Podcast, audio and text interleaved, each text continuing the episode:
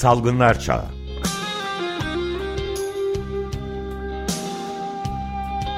Pandemide Sağlık.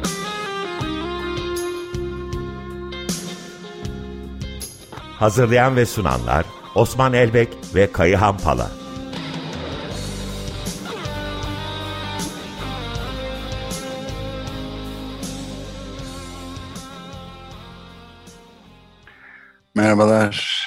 Kayan Pala, hoş geldiniz. Osman Elbek yok bugün herhalde. Ama bir evet. konuğumuz var, siz e, takdim eder misiniz lütfen? Evet, günaydın. Bugün sevgili Osman tatilde. Biz de bugün programı Hacettepe Üniversitesi Tıp Fakültesinden sevgili dostum doçent doktor Cavit Işık Yavuz'la birlikte yapacağız. Kendisi halk sağlığı uzmanlığının yanı sıra çevre sağlığı yan dal uzmanı ve bu pandemi sırasında zaten kamuoyunun yakından tanıdığı bir dostumuz. Merhaba, hoş geldiniz. Günaydın. Hoş geldiniz. Günaydınlar, çok teşekkürler. Ee, hani hiç kaçırmamaya çalıştığım bir programa konuk olmak çok güzel, çok teşekkür ederim öncelikle. Estağfurullah efendim, biz çok onur duyduk. Ben evet, isterseniz bugün, hemen konuşuyoruz? bugün haftalık epidemiolojik raporumuzdan bilgiler vererek başlayayım. Son bir hafta içerisinde Türkiye'de maalesef günlük ortalama olgu sayımız 19 bin üzerinde 19.315 ve ortalama ölüm sayımız da 200'ün üzerinde 213 olarak gerçekleşti. Son bir hafta içerisinde Türkiye Dünya Sağlık Örgütü Avrupa bölgesinde en fazla olgu görülen dördüncü ülke oldu. Ee, Birleşik Krallık, Fransa ve Rusya Federasyonu'nun ardından ancak en fazla ölüm görülen ikinci ülke oldu. Ee, bizi yalnızca Rusya Federasyonu geçmiş durumda. Maalesef son bir haftayı daha önceki haftalarda da konuştuğumuz eğilimle birlikte hem olgu sayısında hem de ölüm sayısında çok yüksek rakamlarla geçtik. Ülkemizdeki Sağlık Bakanlığı tarafından doğrulanmış olgu sayısı 6 milyon 250 binin üzerine çıktı ve toplam ölüm sayımız da dün akşam itibariyle neredeyse 55 bin, 54 bin 995. Biliyorsunuz son e, iki haftadır daha önce bizim de gündeme getirdiğimiz Türkiye'de acaba farklı bir endişe verici varyant mı var tartışmaları gündeme damgasını vurdu. Son verilere göre ülkemizde saptanan e, SARS-CoV-2 virüsüyle ilgili enfekte olmuş olgularımızın %95'inde delta varyantı etkili. Ama bunun dışında diğer diye sınıflandırılan ve henüz ne olduğu çok ayrıntılı olarak kamuoyuna açıklanmamış bir ya da birkaç varyantın varlığı da tartışılıyor. Bunun şöyle bir etkisi var. Yani bir yandan ölüm sayıları 200'ün üstüne çıkarken öte yandan olgu sayılarının 25 binin altına, 20 binin altına düşecek durumda olması epidemiyolojik modellerle örtüşen bir durum değil. Dolayısıyla tartışmalı bir durum var eğer biz daha fazla sekanslama yapacak olursak yani daha fazla virüsle ilgili genetik analiz yapabilecek olursak bunu anlama şansımız olacak ama maalesef Sağlık Bakanlığı daha fazla genetik analiz yapmanın kapılarını bir türlü açmıyor.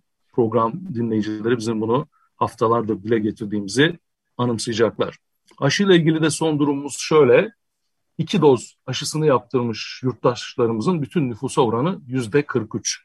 Ben şimdi yüzde 43 deyince bizi dinleyenlerden bazıları Sağlık Bakanlığı'nın yayınladığı haritadaki oranla örtüşmediğini düşünecekler. Haklılar çünkü Sağlık Bakanlığı o haritadaki renklendirmeyi bir dozunu yaptırmış ve 18 yaşın üstündeki nüfusa göre oranlayarak veriyor. Böylece sanki oranlar çok yüksekmiş gibi görünüyor ama gerçek oranımız yüzde 43. Bir de bu yüzde 43 içerisinde yalnızca iki doz Sinovac aşısını yaptırmış olanlar da var. Henüz onlar üçüncü aşı yaptırmadılarsa biliyorsunuz özellikle delta varyantına karşı etkisinin sınırlı olduğuna ilişkinde elimizde epeyce bilgi var. Yine bugün sabah itibariyle Türkiye'de 15 yaşın üstündeki nüfusta 17,6 milyon kişiye henüz hiç aşı yapılmamış durumda. İller arasında büyük farklılık var. Örneğin Muğla'da iki doz aşısını olmuş yurttaşların oranı Muğla nüfusuna göre %65'in üzerindeyken Şanlıurfa'da bu oran maalesef yüzde yirminin altında. Bu hafta bildiğiniz gibi sevindirici bir haber. Ülkemizde de uygulanan Biontech aşısının daha önce almış olduğu acil kullanım onayından sonra Amerika Birleşik Devletleri'nde rutin olarak ruhsatlandırılması oldu. Önümüzdeki haftalarda Moderna ve diğer aşıların da ruhsatlarını birbiri peşi sıra alması bekleniyor. Bu konuda iki önemli araştırma bu hafta karşımıza çıktı. Aşıların etkinliğiyle ilgili. Maalesef Türkiye'den aşıların etkinliğine ilişkin bir rakam şu anda verme olanağımız yok. Ama Amerika Birleşik Devletleri'nden ben size iki şehirden, New York'tan ve Los Angeles'tan iki araştırmanın sonuçlarını söylemek isterim. New York'ta Ocak-Ağustos 7 arasında yapılan bütün e, kayıtlara geçen olgular, hastane yatışlar ve ölümler içerisinde olguların yüzde 96,1'inin, hastaneye yatanların yüzde 97'sinin ve ölümlerin de yüzde 97,3'ünün aşısızlar olduğu ortaya kondu. Benzer bir araştırma Los Angeles'tan geldi. Aşısızlarda hastalanmanın tam aşılılara göre 5 kat, hastaneye yatışında 29 kat yüksek olduğu kayıtlara geçmiş oldu. Biliyorsunuz Sağlık Bakanı da dün e, bu konuyu Twitter'da dile getirdi. Son günlerde yaşamını yitiren meslektaşlarımız var, tıp doktorları. Bunların aşısız olduğu söylendi. Kuşkusuz ki aşısız olmalarının e, söylenmesi toplumun aşıya yöneltilmesinde önemli ama ben e, Osman da bunu dile getirdi dün Twitter'da kimliklerin açıklanmasını doğru bulmuyorum. Yani kişisel verilerin korunması gerektiğini bir kez daha vurgulamak isteriz. Buradan da üzüntümüzü de paylaşıyoruz. Maalesef yalnızca hekimler değil, son günlerde hayatını kaybedenler içerisinde aşısızlar çok büyük oranda karşımıza çıkıyor. Bir kez daha aşının yüksek düzeyde koruma sağladığını söylemiş olalım. Evet bu epidemiyolojik arka planı paylaştıktan sonra sevgili Cavit özellikle sen çevre sağlığı ve çevre hekimliğiyle de ilgilendiğin için sana şöyle bir soru yönetmek isterim. Ee, bu son dönemde yaşanan sıklığı ve etkileri giderek artan ekolojik sorunları eğer pandemi açısından ele alırsak nasıl bir manzara görüyoruz? Bir başka deyişle bu içinde yaşadığımız pandeminin ve gelecekte karşılaşma ihtimali olan pandemiler açısından ekolojik sorunlarla nasıl bir ilgisi, nasıl bir ilişkisi var? Ne dersin? Ee, çok teşekkürler. Aslında bu e, soru e, sanırım ki önümüzdeki 10 yıllar içerisinde daha çok üzerinde e, hem e, yeni bulgularla, yeni verilerle hem de yeni sorularla gündemimizde olacak bir e, soru. Hani önce aslında şöyle başlamak lazım. Koronavirüsler birdenbire ortaya çıkmadı bildiğiniz gibi. E, aslında e, son 100 yıl içerisinde koronavirüslerin küresel çapta 6 tane salgına yol açtığını görüyoruz. Daha doğrusu bu pandemi altıncısı. Bunun 3 tanesi 1930'lu yıllardan başlayarak özellikle kümes hayvanlarında küresel salgınlar şeklinde gidiyordu. Ve son üçü insanlarda e, ortaya çıkan salgınlar olarak karşımıza çıktı. Ve bu anlamda da aslında hani bu e, veteriner halk sağlığı meselesinin ne kadar önemli olduğunu ve bizim bu meseleyi ne kadar yakından izlememiz gerektiğini gösteren çok önemli bir e, veriydi bu e, elimizde.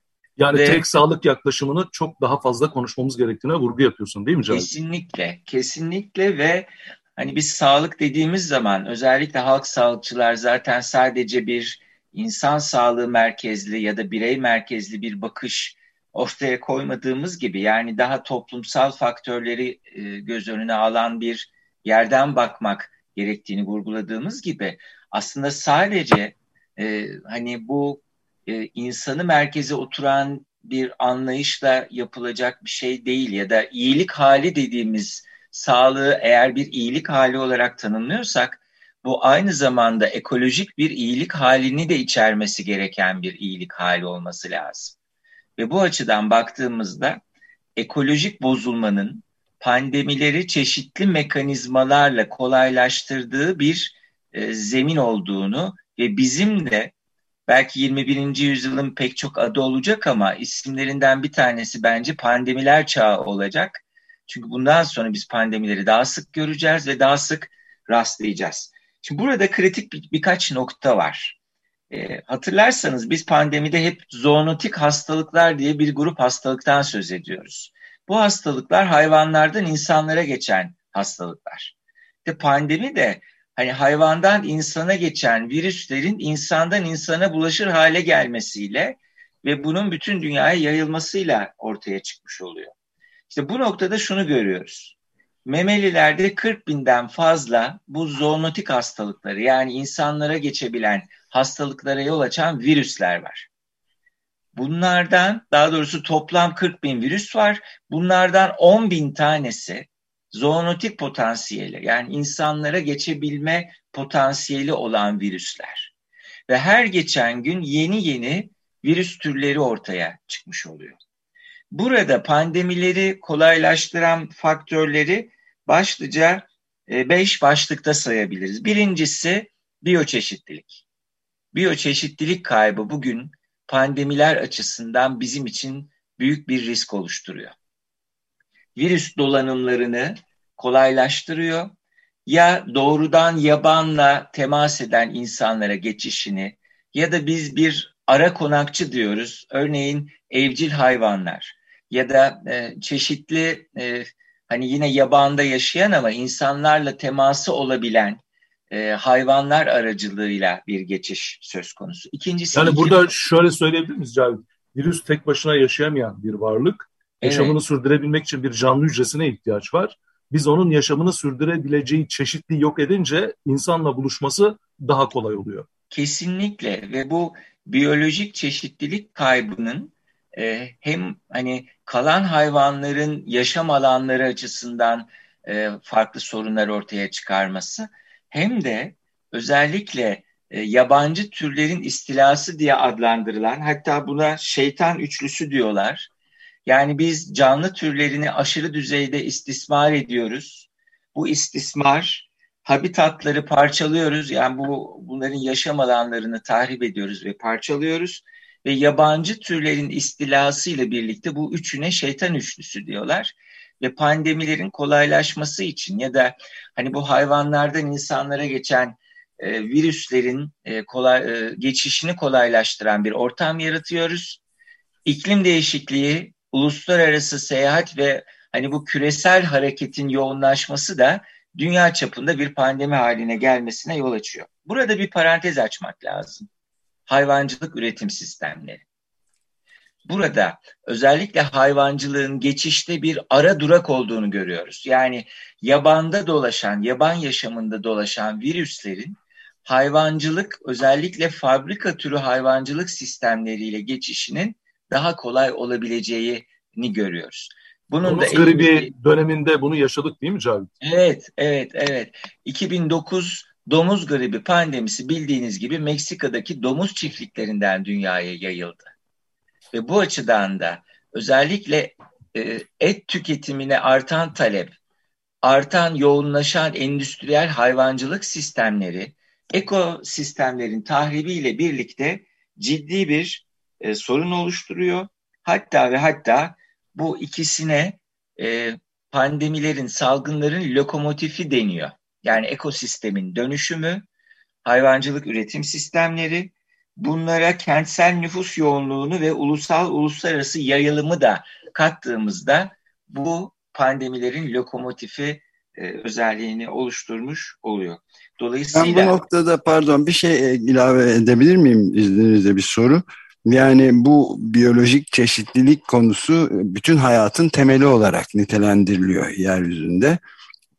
Ve üçüncüsü bu konuyu ele almak üzere toplanan toplanması beklenen 3. kongrede iptal edildi. Uluslararası toplantı daha doğrusu ertelendi.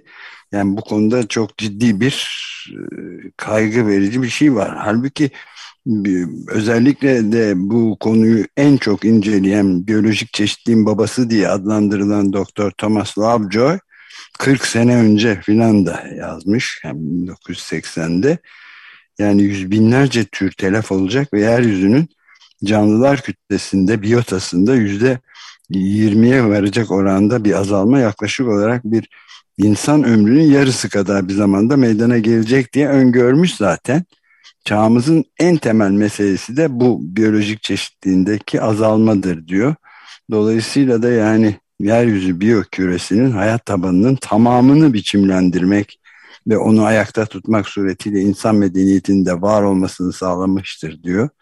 Yani bu denge iğreti duruyor ve sallantıda diye de tamamlamış Lovejoy. Yani sizin söyledikleriniz de bunun altını çizer nitelikte. E, kesinlikle ve e, Ömer Hocam çok önemli bir noktaya değindiniz. Bunu artık dünyanın zengin ülkeleri de fark etmiş durumda. Hatırlarsanız pandemiden hemen önce Dünya Ekonomik Forumu küresel risk raporunda e, saydığı küresel riskler arasında beş tanesini çevresel riskler olarak belirledi. Ve bunlar arasında ilk sıraya da önümüzdeki 10 yılın en büyük riskini biyoçeşitlilik kaybı ve iklim değişikliği çabalarının başarısızlığı olarak altını çizdi. Yani artık e, hani kapitalizm de bunu görüp e, bir şekilde müdahale etmek gerektiği noktasına gelmiş durumda gibi görünüyor.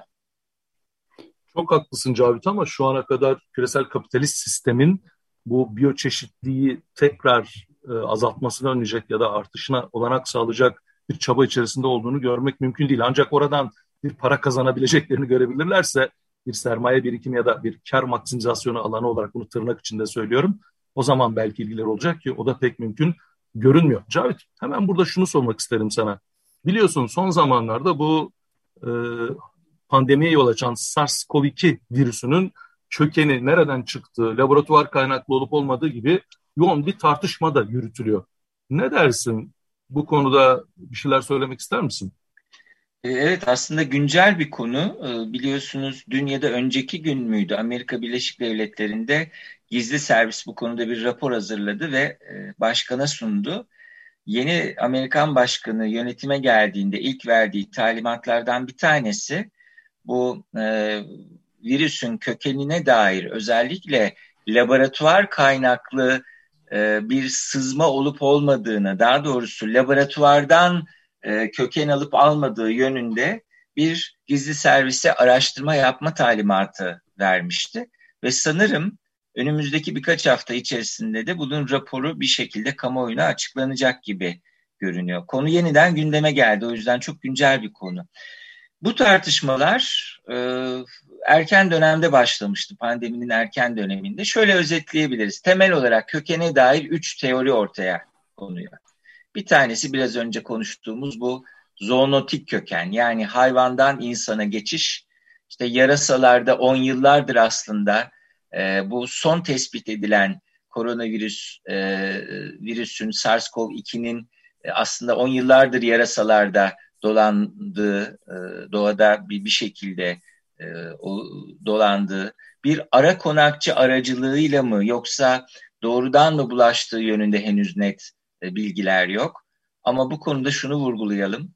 Özellikle pangolinler biliyorsunuz ikinci baş şüpheli diyebileceğimiz bir e, hayvan türü. Dünyada yaban hayvan kaçakçılığında e, en çok kaçakçılığı yapılan yaban hayvan türü pangolin. Bu arada dünyada yaban hayvan kaçakçılığının yasa dışı gelir kaynakları arasında da dördüncü sıraya yerleşmiş olduğunu belirtelim. Yaklaşık 25 milyar dolarlık bir piyasası olduğu söyleniyor. E, Afrika'da da e, işte uzak doğuda da pangolin bu kaçakçılığın yüzde yirmisini oluşturduğunu söyleyenler e, var ve pangolinlerde de tespit edilen SARS-CoV-2 virüsleri e, yüzde 96'lık genetik benzerlik gösteriyor şu andaki pandemiye yol açan e, virüsle. Dolayısıyla bir teori e, özellikle bu zoonotik köken. Laboratuvar kökeni üzerinde durulan Dünya Sağlık Örgütü biliyorsunuz bu konuda bir rapor hazırladı ama rapor çok tatmin etmedi ülkeleri. Hatta Dünya Sağlık Örgütü Genel Sekreteri daha ayrıntılı bir rapor hazırlanması yönünde e, o da talepte bulundu. Özellikle Çin'deki yetkililerin yeterli işbirliği yapmadığı yönünde bazı e, şeyler ortaya atıldı. Bu laboratuvar kökenine dair e, yeterli incelemenin yapılmadığı belirtildi. E, burada aslında laboratuvar kökenli olmasına dair hani bir komplo teorisi gibi de düşünmemek lazım ama özellikle Wuhan'daki laboratuvarın biyogüvenlik prensipleriyle ilgili denetimlerde bazı sorunlar olduğu yönünde önceki yıllarda pandemiden önce de e, Amerika'da bazı raporlar, belgeler olduğu ifade ediliyor yapılan açıklamalarda. Dolayısıyla E, burada da şöyle bir hikaye var. 2013 yılında Çin'de madenciler madenlerdeki yarasa e, pisliklerini temizlerken hastalanıyorlar ve bugünkü COVID'e çok benzer semptomlar gösteriyorlar e, ve orada da e, hani o virüsü inceleyip o laboratuvarda yapılan çalışmalarla bir, bir şekilde laboratuvar çalışanlarının da belli dönemlerde hastalandığı görülüyor. Dolayısıyla bu hipotez acaba laboratuvarda daha önce bölgede zaten var olan bu virüs bir, bir şekilde topluma mı yayıldı meselesi var. E, üçüncü teoride donmuş gıdalar aracılığıyla e, acaba dondurulmuş gıda satışı o Wuhan'daki pazarın tezgahlarının bir kısmında hem canlı hayvan hem de dondurulmuş hayvanlar satılıyor. Acaba buralarda e, bir sıkıntı mı olduğu yönünde e, bilgiler e, ve bulgular var. Dünya Sağlık Örgütü raporunda bütün bu hipotezleri hani inceleyip kanıt düzeyine göre bir e, fikre varmaya çalışmış ve daha çok bu zoonotik geçiş, hayvanlardan geçiş üzerinde durulmuş ama sanırım bundan sonraki dönemde bu mesele daha çok tartışılacak. E, özellikle bu laboratuvar kökeni meselesi daha çok tartışılacak gibi. Peki görünüyor. çok küçük bir soruda bu pangolin adını bile şekli şemalini, şemailini bile bilemediğimiz bir hayvan pullu olduğu biliniyor. Neden böyle devasa bir 25 milyar dolar dediniz kaçak hayvan ticaretine neden bu kadar bir yer tutuyor? Ee, şöyle hocam, e, Çin ve Vietnam'da lüks gıda olarak geçiyor. E, gıda olarak tüketiliyor Çin ve Vietnam'da. Ama asıl kullanım kaynağı daha çok Afrika'da ritüellerde, hani dini törenlerde e, kullanılıyor. E, ve e, Çin'de de Afrika'da da özellikle geleneksel tıp uygulamalarında, Çin tıbbında pangolin e, önemli bir kaynak e, gibi görünüyor. İşte derisi de e, biliyorsunuz o hatta Bunları. geçmiş dönemdeki Çin komutanlarının böyle zırh benzeri pangolin derisinden yapılmış giysileri var. Derisi de moda sektöründe kullanılıyor ama asıl kullanım kaynağı daha çok Çin için en azından e, özellikle Çin tıbbı uygulamaları gibi e, görünüyor. E, bu açıdan da e, yoğun bir ticaretin yapıldığı hatta çiftliklerde yetiştirildiğini e, görüyoruz. Burada ilginç bir nokta daha var. E, bir literatüre göre pangolin sahibi olmak Avrupa'nın bazı ülkelerinde bir ayrıcalık olarak varlıklı kişiler tarafından da benimseniyor diye az sayıda da olsa böyle bir şeyin de varlığı söyleniyor ama tabii ne kadar gerçek açıkçası bilmek zor. Evet bu haftalık şunu ekli, ekleyeyim. söyleyeceğim. Çok özür dilerim. Aslında bazı pangolin türleri nesli tükenmekte olan e, türler arasında e, yer alıyor. Bu e, biliyorsunuz listeler var Doğayı Koruma Birliği'nin e, kırmızı listesinde yer alıyor. Yani tehdit altındaki türlerin kırmızı listesinde yer alıyor bazı pangolin türleri. Çok teşekkürler. Burada yeri gelmişken bu laboratuvardan kaynaklanma meselesinde de bu Wuhan'daki laboratuvarın Amerikalı şirketler tarafından fonlandığına ilişkin e, bilgileri de aktarmak isteriz. Çünkü Trump döneminde, Başkan Trump döneminde bunu Çin'le uluslararası bir problem haline getirmek e, amacıyla da konunun gündeme getirdiğini anımsayacaksınız. Evet sevgili Cavit programımıza konuk olduğu için çok teşekkür ediyoruz. Bu Çok haftayı Leonard Cohen'den bir parçayla bitiriyoruz. Cohen herkesin bildiğini söylüyor. Everybody knows. Görüşmek üzere, hoşçakalın. Hoşçakalın çok teşekkür ederiz. Teşekkürler, sağ olun. Görüşmek üzere.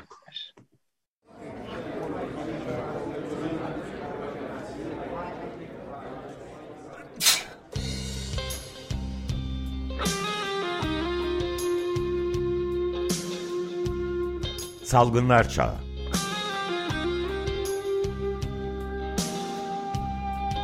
Pandemide Sağlık.